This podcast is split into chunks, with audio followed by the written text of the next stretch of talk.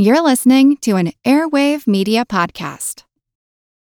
When you need mealtime inspiration, it's worth shopping Kroger, where you'll find over 30,000 mouthwatering choices that excite your inner foodie. And no matter what tasty choice you make, you'll enjoy our everyday low prices, plus extra ways to save, like digital coupons worth over $600 each week. You can also save up to $1 off per gallon at the pump with fuel points. More savings and more inspiring flavors make shopping Kroger worth it every time. Kroger, fresh for everyone. Fuel restrictions apply.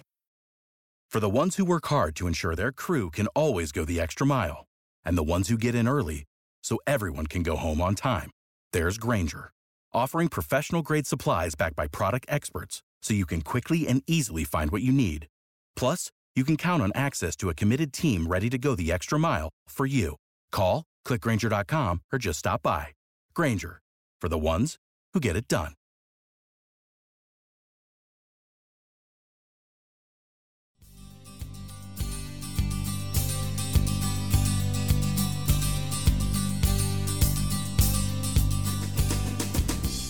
In laboratories all over the country, well, the world, cancer cells are growing.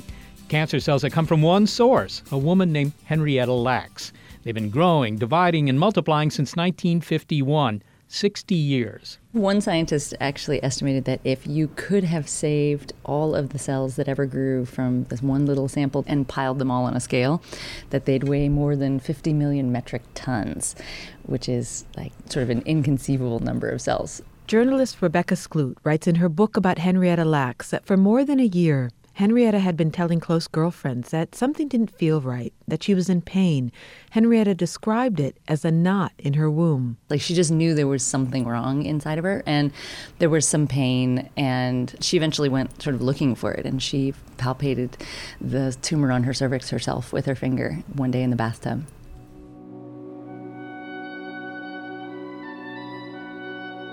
So she had cervical cancer, which was caused by HPV, the virus that causes cervical cancer. And she went to the doctor for a diagnosis probably pretty late in the progress of the disease.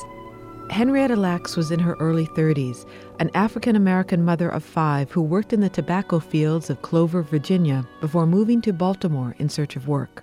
Howard Jones was the gynecologist at Johns Hopkins in Baltimore who treated her. She got what was absolutely the standard treatment at the time, which was radium therapy. They would take tubes of radium, which is radioactive material, and literally sew those to the surface of the cervix.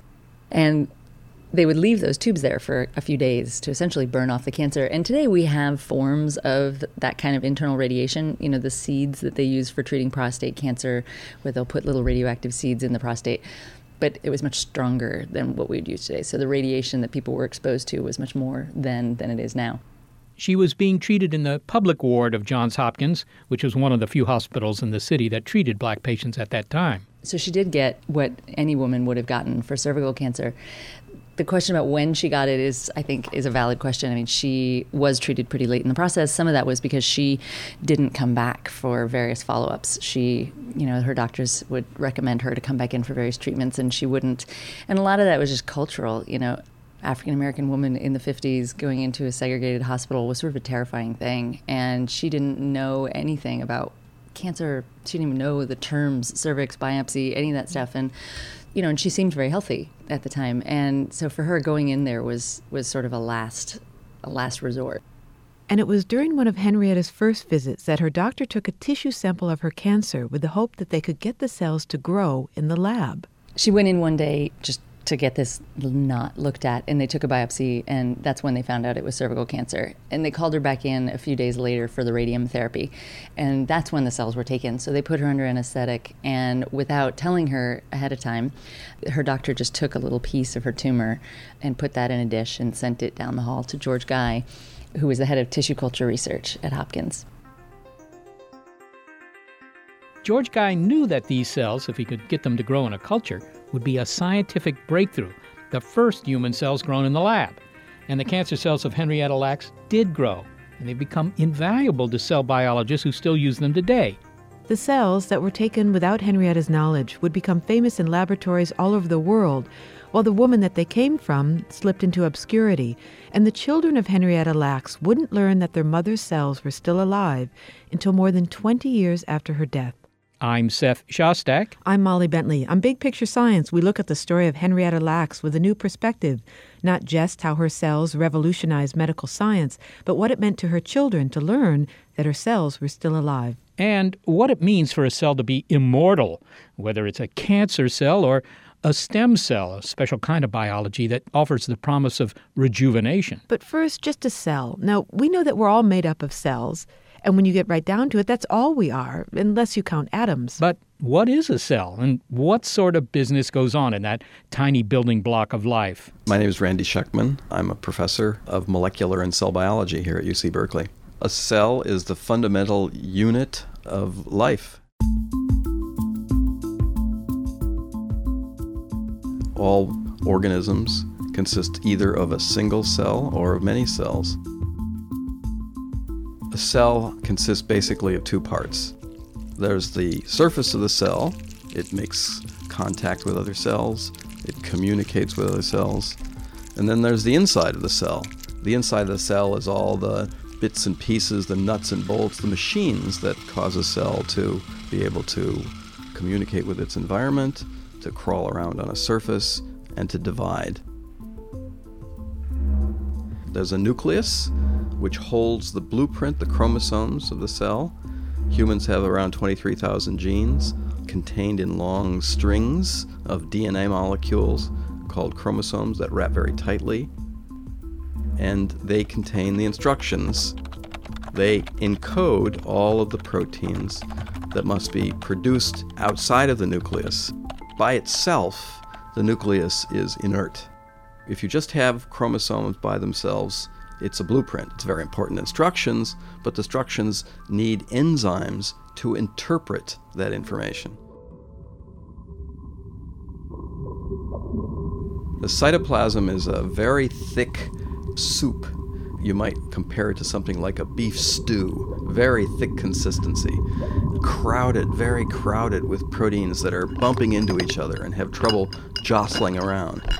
And the mitochondrion has a specialized role in producing this currency that powers everything else that goes on the cell. This currency is a chemical called ATP. So when you have food, you produce glucose by digestion.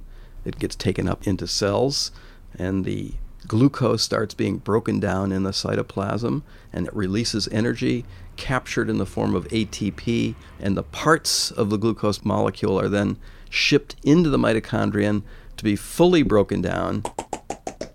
If you didn't have mitochondria, you'd be in really bad shape.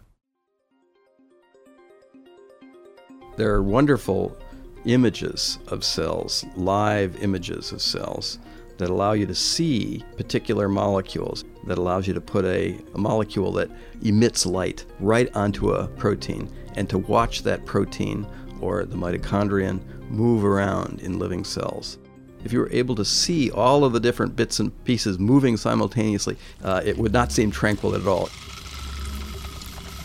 It would really seem like New York City during rush hour.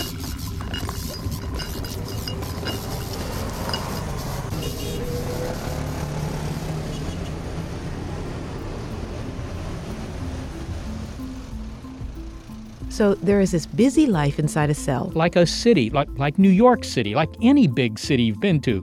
Crowded, everything moving purposefully. But then, how in the midst of that busy but controlled mayhem does a cell know how to split in two? to create another bustling, industrious world. Or in the case of the cells of Henrietta Lacks, not knowing that it should stop dividing. The instructions that a cell relies on to make a decision about dividing is an interplay between the genes that are contained in the nucleus and uh, signaling molecules on the cell surface and in the cytoplasm of the cell. It's not purely dictated by the nucleus. In fact, there's some really neat experiments done long ago where you can take the nucleus out of an egg, out of a frog egg. If you take the nucleus right out of the frog egg, you can watch even without the nucleus, as the egg continues to divide and to go through contractions that are characteristic of cell divisions.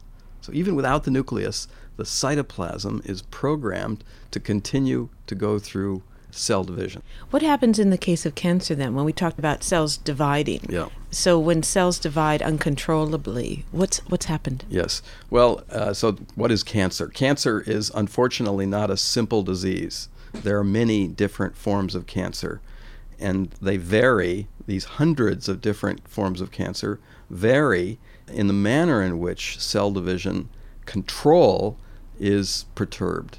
That's basically what, what happens in a cancer cell.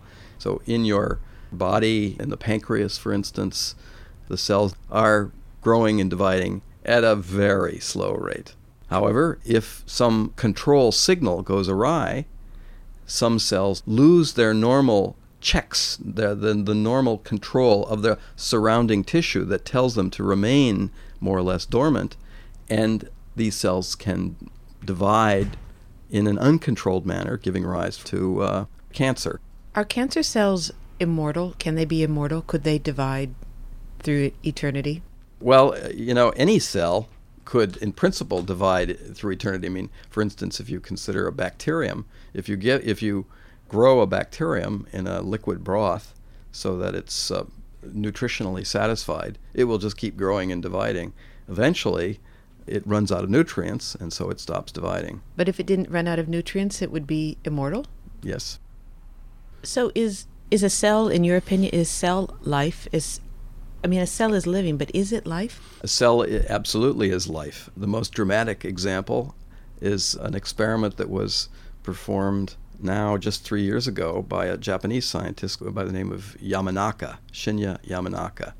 What Yamanaka did was he took a skin cell from a mouse and he introduced into that cell four mouse genes that control the ability of the cell to behave like an embryonic stem cell. He was able to reprogram the cell. Now, you know, an adult skin cell he, from the mouse, he was able to, if you will, turn the clock back and make an embryonic stem cell from that skin cell. He could then take that product of a cell culture in the laboratory and create a whole new mouse out of that cell. So, by that definition, which is the most recent and most dramatic example, any cell in your body potentially has the ability to create a whole new life.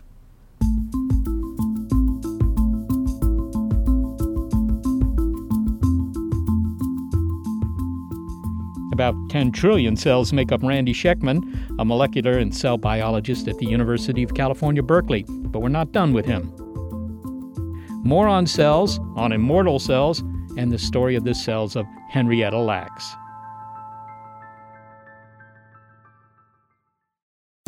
You don't need to be a biologist to become a Team SETI member, but thinking like one can't hurt.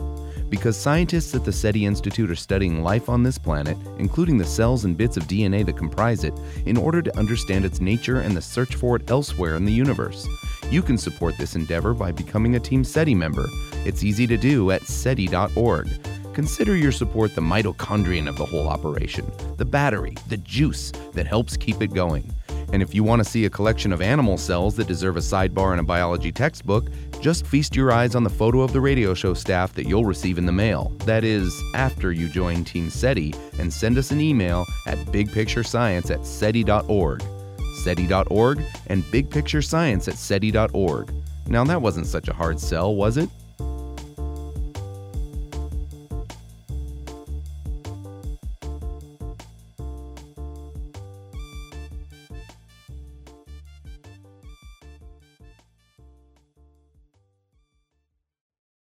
For the ones who work hard to ensure their crew can always go the extra mile, and the ones who get in early so everyone can go home on time, there's Grainger, offering professional grade supplies backed by product experts so you can quickly and easily find what you need. Plus, you can count on access to a committed team ready to go the extra mile for you. Call, clickgrainger.com, or just stop by. Grainger, for the ones who get it done.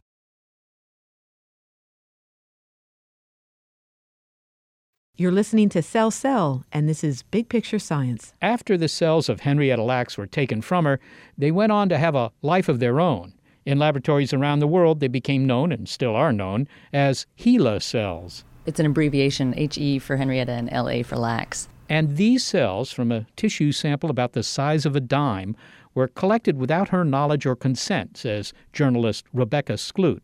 But remember, this was 1951 the time we didn't even have the concept of informed consent that we have now so it was absolutely standard practice to take samples like this and use them in research and the way that this was done at the time would be illegal today in some ways. A scientist can't just go and take samples from someone specifically for research without informed consent first. But we do leave tissues behind all the time in hospitals with biopsies and you know fetal blood spots for genetic testing and if your identity is stripped from them, which it, it is now, and the researcher hasn't come to you and taken them just for research, then that doesn't require informed consent even today. So a lot of people's samples are being used out there without them entirely realizing it. It's likely that very few tissue samples will go on to become as famous, as essential to basic cell biology as those of Henrietta Lacks. HeLa cells became universally known, even as the woman who unwittingly donated them was lost to history. We'll hear more later in the show about what it meant to Henrietta's children to learn about the removed tissue. In 1951, these cells really did make history once they were cultured in the lab, a triumph for scientists who've been trying to do that for decades. Well, at the time, they didn't really know much about cells in general. There was a lot we didn't know. We didn't really know what DNA was, and they didn't know the difference between a normal cell and a cancer cell. So when the HeLa cells grew in the lab, they reshaped medical science, says Randy Schekman, a cell biologist at the University of California in Berkeley. HeLa cell to someone who studies mammals have been as important in studying what goes on inside of a cell as bacteria have been to those who study microorganisms. Scientists are knew that if they could grow an, a quote unquote immortal human cell line, which is one that will just live in culture forever and never die, basically, that they could use those in some cases in place of animals for animal testing, and that they would, in some cases, be a better model for people than animals were because they were, you know, they were small parts of a person living in culture. So you could do things to those cells that you wouldn't be able to do to a living human. You can grow them in the laboratory, they're hardy. Like bombarding them with radiation to see what happens to them. They reproduce fairly rapidly. Or infecting them with various viruses and trying to use various drugs to stop the viruses. They can be genetically manipulated. And so, for anyone interested in what fundamentally goes on inside of a mammalian cell, HeLa is often one of the favored experimental objects in a laboratory. As a sort of miniature model of a human.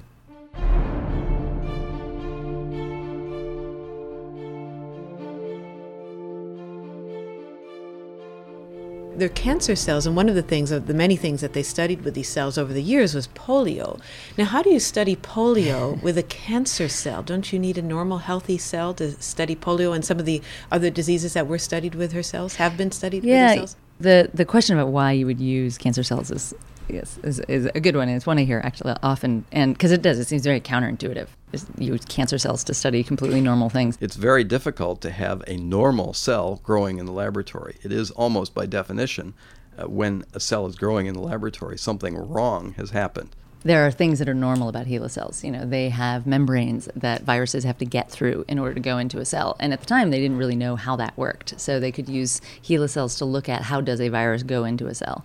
They also do basic things like they metabolize and they create energy and they they do those sort of basic cell functioning things. And one of the things that's interesting is that the fact that they're cancer actually, in some ways, makes them more useful for some of the normal things because what they do normally, they do faster in the case of the HeLa cells, it was enormously potent division, so potent that these cells were able to grow more or less in perpetuity in the laboratory. So that tumor of hers may have had some very special capabilities that have allowed it to be grown and maintained all these years. And that mass production was really incredibly important for so much science. I mean, that's how the polio vaccine development really worked with her cells was because they could be mass produced. You can infect a HeLa cell with polio or any other virus, and then as the cells grow and grow and grow, the virus will grow and grow with it. So you can mass produce polio or any other virus using the cells and then just extract the virus from the cells. So that was definitely part of it. But really, in a lot of ways, it's just the foundation of cell culture. So today, you know, stem cell research, in vitro fertilization, basically anything that involves growing cells in culture So there's that, and I mean there are a lot of other ways. And now, I mean, scientists can alter HeLa cells, so you can take a HeLa cell and change it so it behaves like a heart cell or uh, some other kind of cell. So they're used as a sort of baseline for so much research. So they're still used today. Oh yeah. Have you ever worked with HeLa cells? Oh yes, we work with HeLa cells all the time in my lab. They're hardy little buggers. They grow quite nicely, and uh, they're very easy to add genes and remove genes to study the effect of how a process works in the cell. Where did you get the HeLa cells? Uh, well, we have a culture facility in this building that maintains lots of cell lines that we ha- have received from laboratories all over the world. I don't know where our particular HeLa cell line came from, but we have it from, from the facility in this building they went up in some of the early space missions, yeah, to see what would happen to human cells in zero gravity, which is sort of fascinating. And what they found was um, was sort of creepy because HeLa cells, each time they went up, they grew faster. So they would go up once into space and they would grow a little faster and then the next time even faster than the previous time and then previous time. And so they thought well okay so if an astronaut has a tumor growing in them somewhere if we send the, the astronaut up into space several times does that mean each time that person goes up the cancer is going to grow faster and faster and faster? Could we be speeding up some sort of processes in their body? Because oh um, that didn't happen with normal cells. They eventually sent normal cells up too and they didn't do that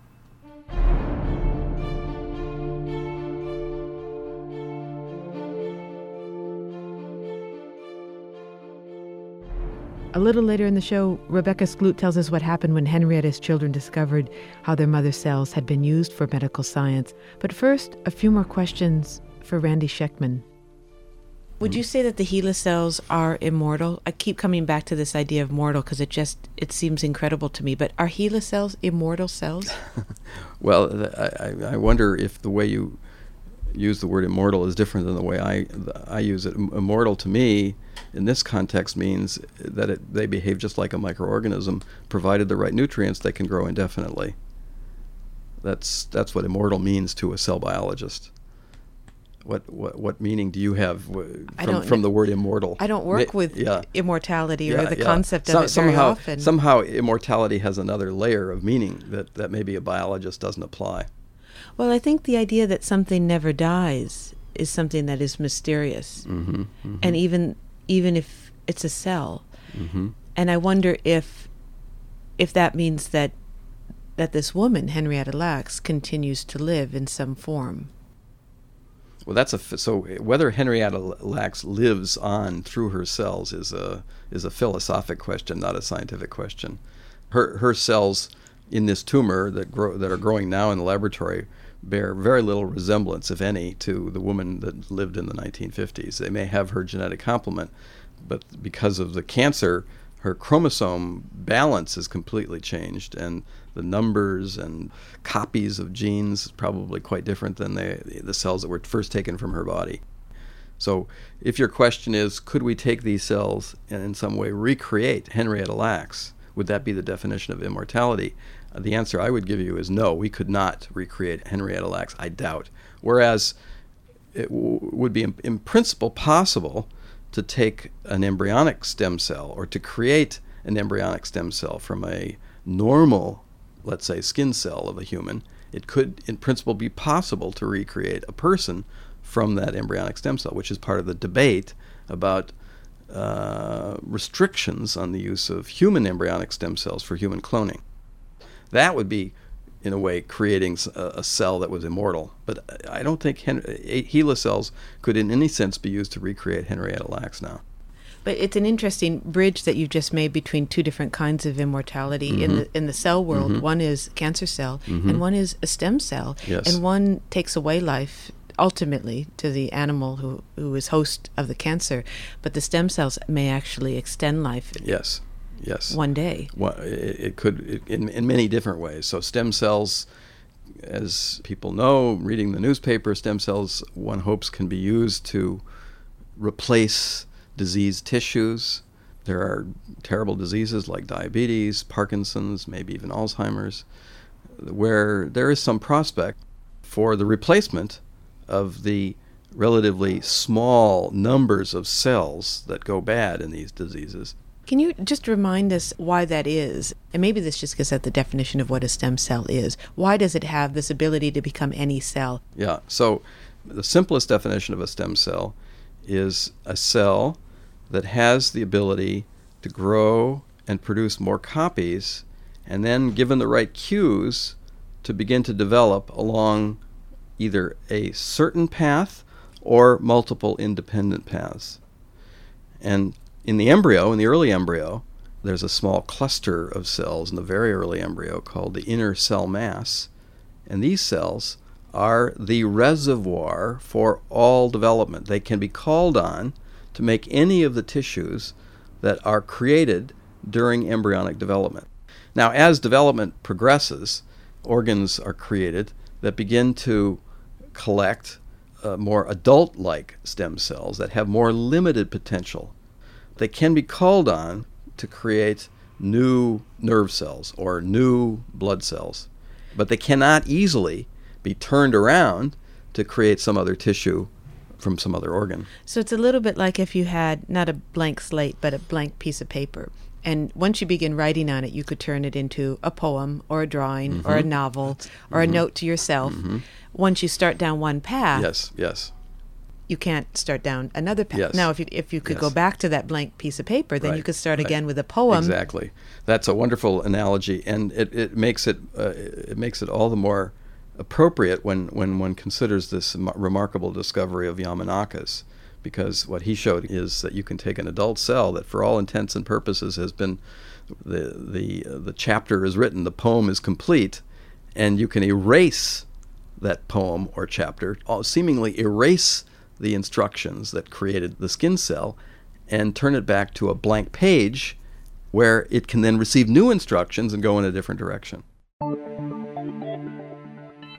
And imagine if that new direction could be, well, in the brain toward new neurons. I mean, I wouldn't mind having a new bit of cerebral machinery. Am I out of luck? Well, for many years, the brain was thought to be static. Well, that is that all the brain cells you're ever going to have, you got when you were a baby, and all you can look forward to is waiting for the connections between cells to break down in a process we call aging, also known as why are my car keys in the refrigerator? In other words, you got no new neurons once you became an adult. Bummer. But now it turns out that new nerve cells are being created. Recent research suggests they are made from adult neural stem cells in the brain. Molly spoke with one of the field's leading researchers, Fred Gage, a neurobiologist at the Laboratory of Genetics at the Salk Institute. Dr. Gage, scientists were surprised to find stem cells in the brain. Why is that? I think part of the reason is that when we think of the brain and its importance to our function and to who we are as individuals and our memories, if there were new cells coming in all the time, that might be incompatible with sort of normal thinking because it would interrupt past memories. The other thing is that the cells in the brain are very complex. They're called neurons, and they're highly branched. And from a biological perspective, it was really hard to think that a neuron could actually duplicate itself. So both of those things over time have been shown to be not an accurate way to look at it. So, just to take your first point, the idea is the brain needs a certain amount of stability. Yes. So, if it's always changing, then it turns chaotic. Yes. Then um, we can't retain our memories. I mean, it wouldn't be very useful for us to have a brain that was in constant flux. That's absolutely correct. And the truth is that this birth of new neurons or the introduction of new neurons in the brain only occurs in a very few sites. So it's not happening everywhere. And one of the areas where it occurs is an area of the brain uh, called hippocampus, and it's involved in learning and memory. And if you think about the fact that one of the things that mammals do throughout life is to learn new things about their environment throughout life and even learn new strategies for how to learn new things throughout their life. Then the idea that in this area of the brain we have new neurons coming in throughout life makes a little bit more sense. So the hesitancy to accept this was tempered a little bit by the idea that it's only restricted to these areas that are quite dynamic and involved in dynamic processes. And that the other reason that people were resistant to this is the idea that neurons being so complex, how could they divide? And n- neurons don't divide, it turns out, but rather there are primitive cells, baby cells, or what we call stem cells, that exist in the area of the hippocampus. And just in that area, they divide what we call self renewing divides. They give one copy of themselves, and their daughter becomes the neuron, but you retain that stem cell in the brain. And so neurons don't really divide. It's these, these primitive cells that give rise to new neurons throughout life. Why is that? Why can't we just keep the cells that we have? I mean, are they getting old? Are they disintegrating in, in some way? Why do we need this fresh supply of, of new cells? I think that's a really good question. And I, I think we're beginning to understand something about the role that these cells play in learning new things in our environment. But I don't think I can really tell you why some other uh, mechanism wasn't developed or evolved to deal with the kinds of memories that these cells contribute to. It's an evolutionary process that evolution chose this as a mechanism for doing it. It may be in part because there's not much turnover, there's not the brains that you're born with for the most part stay throughout life. And yet your experiences are quite varied from the time that you're born to the time you die. You're, you, every day, every minute, you're learning new things.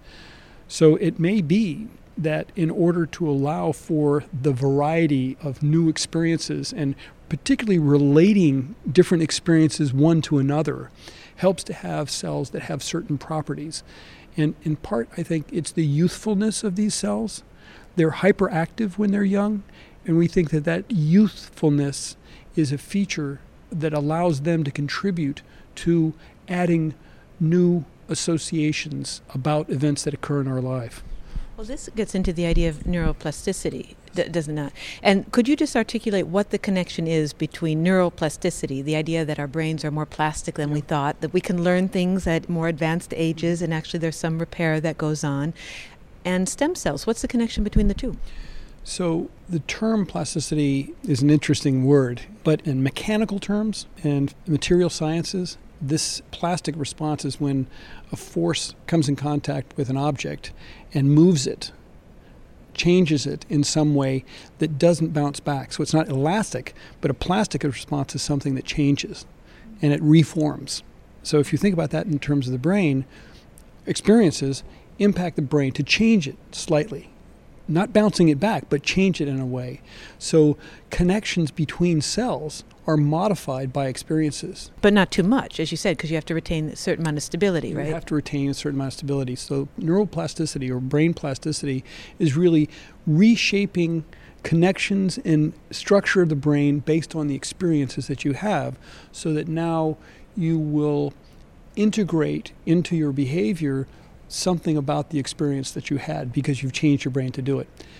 The birth of new neurons is just an exaggerated form of this because behavior and environmental experiences push these cells, in, induce them to be born, and help them to connect.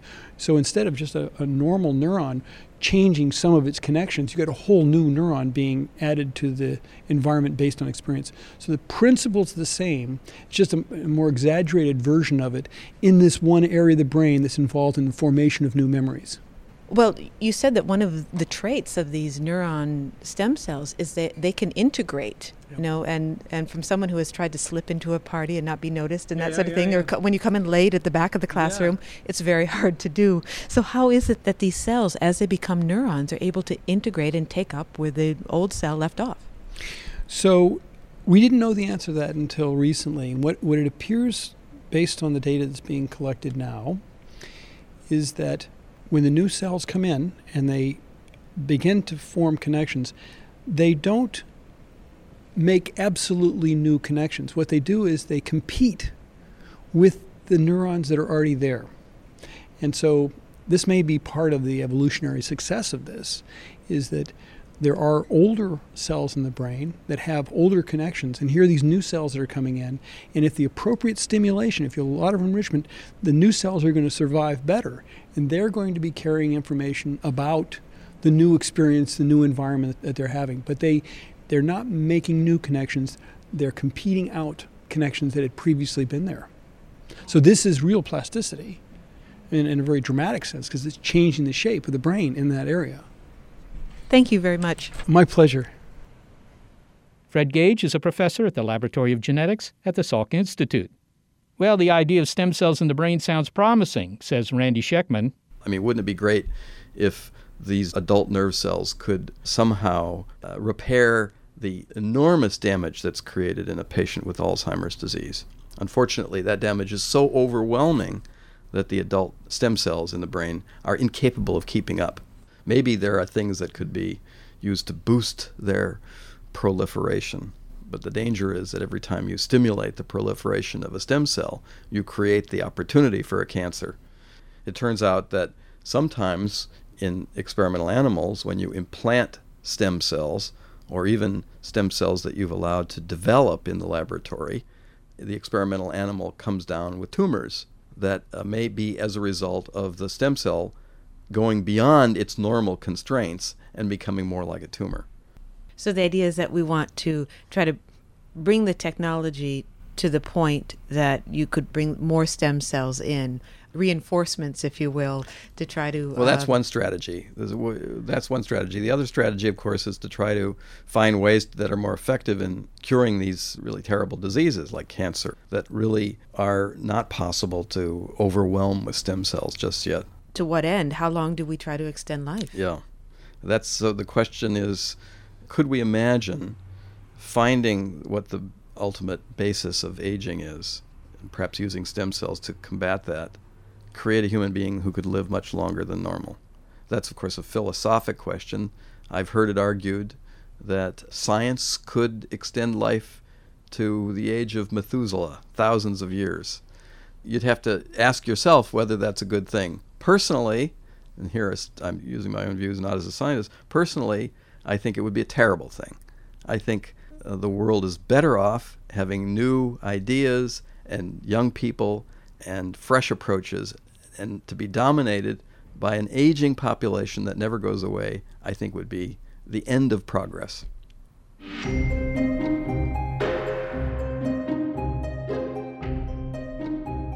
Next, HeLa cells became famous all over the world, but not with the knowledge of the family of Henrietta Lacks. Find out what it's meant to her children to discover, more than 20 years after Henrietta's death, that their mother's cells were still alive. It's Cell Cell on Big Picture Science.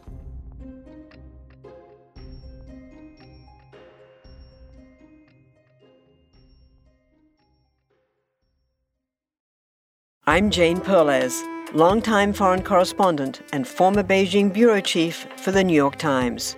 I've been a foreign correspondent in lots of places Somalia, Indonesia, Pakistan, but nowhere as important to the world as China. I mean, China is not dropping anti democratic paratroopers into Montana. But of course, we did see things like the weather balloon slash spy balloon riveting the whole country for a week. This is Face Off an eight part series in which we'll take you behind the scenes to key moments in the tumultuous US China relationship. We'll speak with a diplomat, a spy, a tech reporter, a US admiral, even Yo Yo Ma. Plus, my pal and noted China historian Rana Mitter joins the conversation. We'll look at what's driving the two nations apart and explore whether anything can help bring them back together. Face Off launches April 9th. Welcome back to Big Picture Science. Journalist Rebecca Skloot researched the story of Henrietta Lacks for 10 years.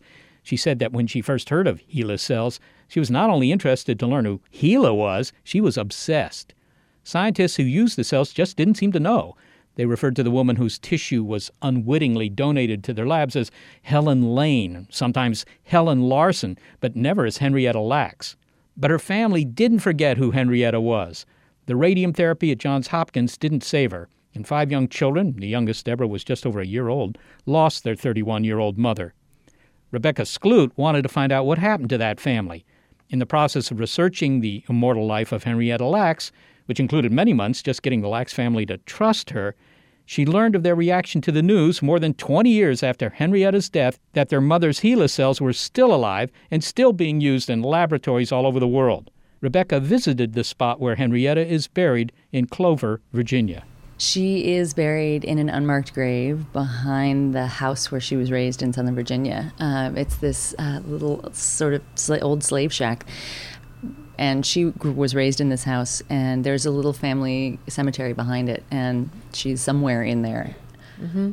And can you describe the trajectory of her of her children's lives after they lost her mother? Yeah, you know, her children they were very young. Yes, she had five kids when she died. They ranged in age. I mean, one of them was actually she was pregnant with one of them when she sort of first probably got developed the tumor, and they yeah they lived incredibly hard lives after her death. They were sort of passed from one family member to another. Their father was around but working all the time, and their various cousins would come in and try to help raise the kids. And you know, they one of them infected the kids with tuberculosis and just lived these incredibly hard lives. They were very poor. One thing that becomes an issue for them sort of later in life with the story of the cells is that most of them were deaf or hard of hearing, and they went through most of their education without anyone realizing it. So they, her kids, never really learned to read or write because no one knew until they were adults that they couldn't hear. So you know, later down the road, this sort of compounded problems that they had when they eventually found out about the cells because they didn't have the educational background to really understand what people were saying to them you know, so her kids and her husband didn't know that the cells were alive until the 70s. And the way that they found out is that HeLa cells can contaminate other cultures. So it's sort of amazing. They can float on dust particles in the air. If you touch a dish of HeLa cells and then you go touch another dish, you can transfer cells from one to the other. And in the late 60s, one scientist realized this and no, why is that upsetting if they were all yeah. HeLa? What did that do? Well, I mean, one of the big things was that it called into question a lot of research results. So if you were doing research on prostate cancer and looking at how a specific drug affected prostate cancer, and then you were actually working with cervical cancer, it didn't really tell you much about prostate cancer. So there was some of it that just started seeming like it was invalidating people's results. So to settle this debate and essentially prove that HeLa cells had actually taken over, one scientist decided to track down her kids and sort of treat it like a crime scene. And this was the early days of gene mapping. And he figured if he could get DNA samples from her kids and compare those to all these cell lines, that he could figure out what was HeLa and what wasn't because her kids' DNA would match her DNA in the cells. So he actually sent a postdoc to call her husband one day and the way her husband understood the call, I mean, he had a third grade education. He didn't know what a cell was. The way he understood the call was essentially, we've got your wife. She's alive in a laboratory. We've been doing research on her for the last 25 years.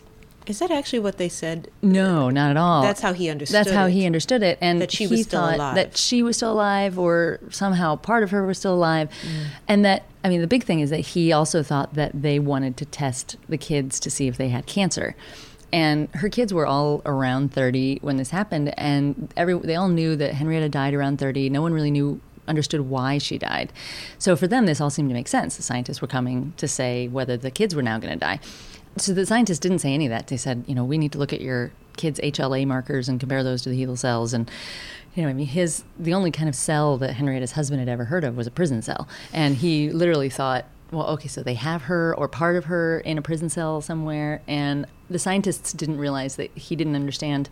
The family didn't under- realize that there was they were being used in research, and so her whole family got sucked into this world of research that they didn't really understand. Now, you came onto the scene at around 1999 or so. I mean, you've been researching this book for 10 years, and I'm wondering what you felt had not been told about Henrietta's story.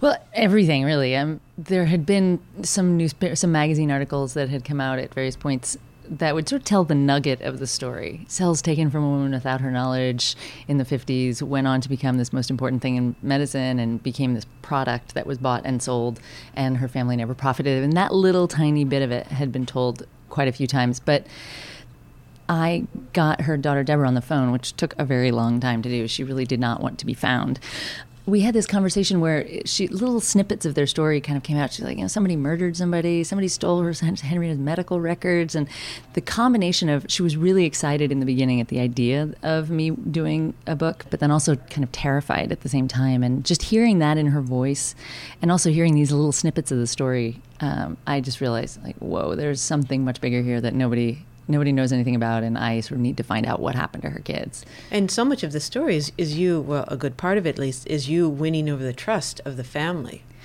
Yeah, which took, took, a long time. Yeah, it took about a year and a half to convince them to talk to me. You know, they they didn't trust me for a good reason. I mean, I was one in a long line of people who come to them essentially wanting something having to do with the cells, particularly white people, and it had never gone well in the past. And, and what you said about Day, which was her um, her husband, Henrietta's husband, um, this confusion that he had and that the children had that maybe their mother was still alive. What were they struggling with?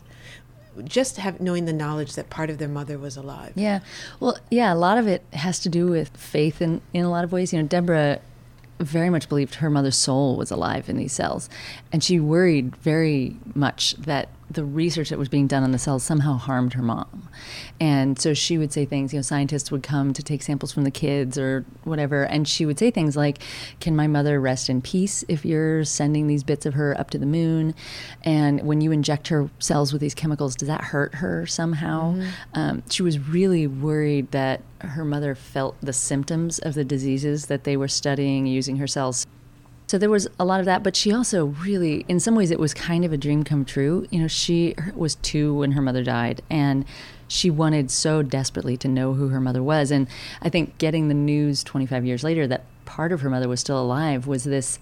It was terrifying, but it was also oddly what something that she'd kind of been hoping for her whole life. And she really hoped that these cells could somehow tell her things about her mom. So she would you know, ask scientists, can you look at these cells and tell me what my mother's favorite color was and whether she liked to dance? Um, that was something she was really fixated on the idea of whether these cells could answer those kinds of questions for her.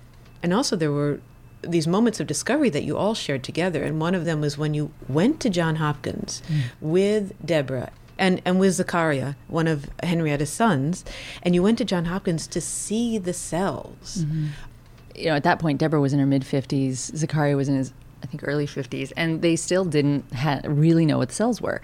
No one had explained to them what the cells were, and so they had this idea of what was alive in a lab. They knew it was part of their mother, but they didn't know what that part looked like. And it, it's not like there is this thing sitting in a lab somewhere or in labs everywhere that is there's the part of henrietta that we have. You know it's these little teeny tiny microscopic cells that you can't see without a microscope. And they live in these little tiny vials of liquid that is food. So just seeing the mechanics of how it all worked was really helpful for them. And i think being able to look through the microscope and actually see them and to see what they looked like, to see how big they were or big they weren't, was really helpful. And one of the things that was sort of the most incredible moment of that was that you know you can see cells dividing under a microscope. So the scientist whose lab we were in he found one that was in the process of dividing and put it under the microscope and showed it to them. He said look this cell is turning into two cells. And and that was this uh, incredible moment. I mean that that is you know the cell reproducing itself. That's sort of their mother being alive and in motion in some way to them. So they very much saw that as being their mother actively alive um, under the microscope. But the other thing is that it was they got to ask questions, and some of their questions were things that people could have answered for them a long time before if anyone had sort of stopped to to sort of encourage them to ask questions. And one of the first questions Deborah asked was which ones are the cancer cells and which ones are the normal cells. And they're all cancer cells. There are none of her normal cells that are surviving. And when the scientists told her that, she just went, "Oh, so it's not my mother's normal cells that are alive, it's just the cancer. And that really did somehow change something for her. She didn't realize that. You know, Zachariah, one of his questions was, why aren't they black? You know, she was black. Why aren't they black? And I just, it, it was a, it's a wonderful question. And we got into this whole discussion about race and on a cellular level that, you know, a cell is a cell and you can't look at a cell and see if the person was black or white or anything else. Now, there's also the issue of money here yeah. because, as you said, the family was very poor. They lost their mother at a young age. Was anyone making, has anyone made money off these cells? I'll just cut to the chase for yeah. that because a lot of research has been done. And has the family seen any of it? And then the big question is, is should they have? Right. People have definitely made money off the cells. I mean, you can go online today and buy a vial of HeLa cells for $200 um, from any number of biological supply companies. And so there's that, but there are also products made using HeLa cells. So you can go online and buy a vial for around $200, or you can buy products made using HeLa cells for anywhere up to about $10,000 a vial. And and some of that is also the science that went into it. You know, the the work it takes to grow them, the fact that they wouldn't have just survived on their own had you taken them out of her body and just put them in a dish and not done anything with them. So part of the question is sort of teasing out how much of this money is HeLa, how much of it is the science. And the family has never has never gotten any money out of it. To this day, they can't afford health care. They don't have health insurance, and they often say, you know, if our mother was so important to medicine, why can't we go to the doctor?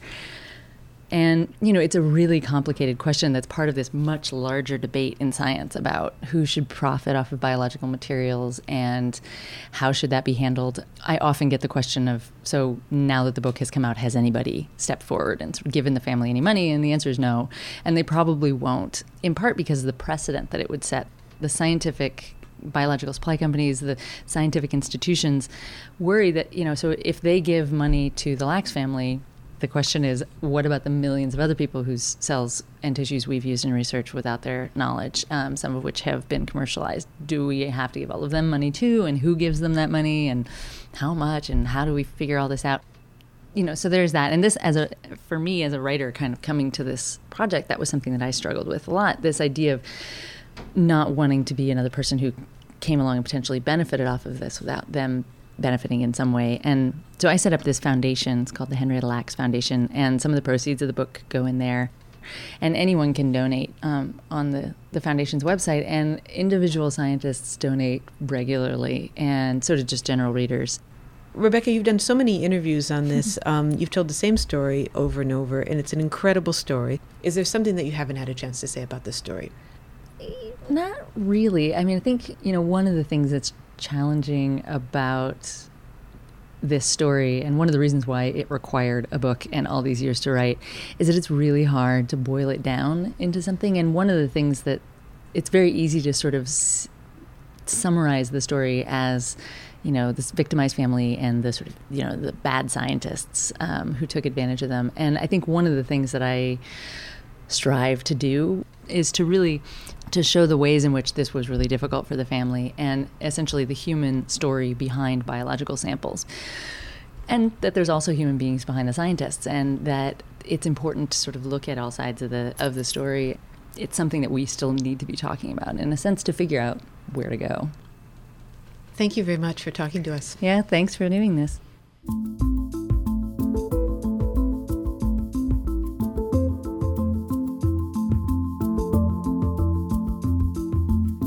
Rebecca Skloot is a science journalist and author of The Immortal Life of Henrietta Lacks. In the time since Molly spoke with Rebecca, the unmarked grave of Henrietta Lacks has been marked and dedicated with her full name, Henrietta Pleasant Lacks.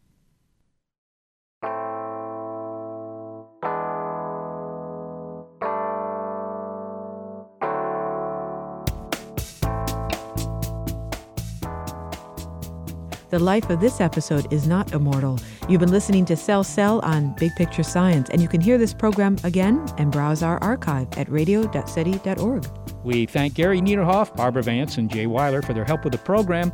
Also, the NASA Astrobiology Institute and the SETI Institute, We're looking for life elsewhere in the universe requires some thought as to what form it might take, and the nature of life's elemental building blocks, however tiny they may be.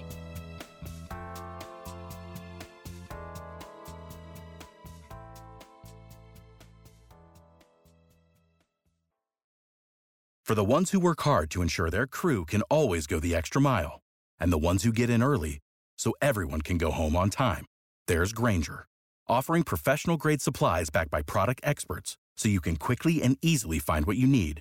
Plus, you can count on access to a committed team ready to go the extra mile for you. Call, clickgrainger.com, or just stop by. Grainger, for the ones who get it done.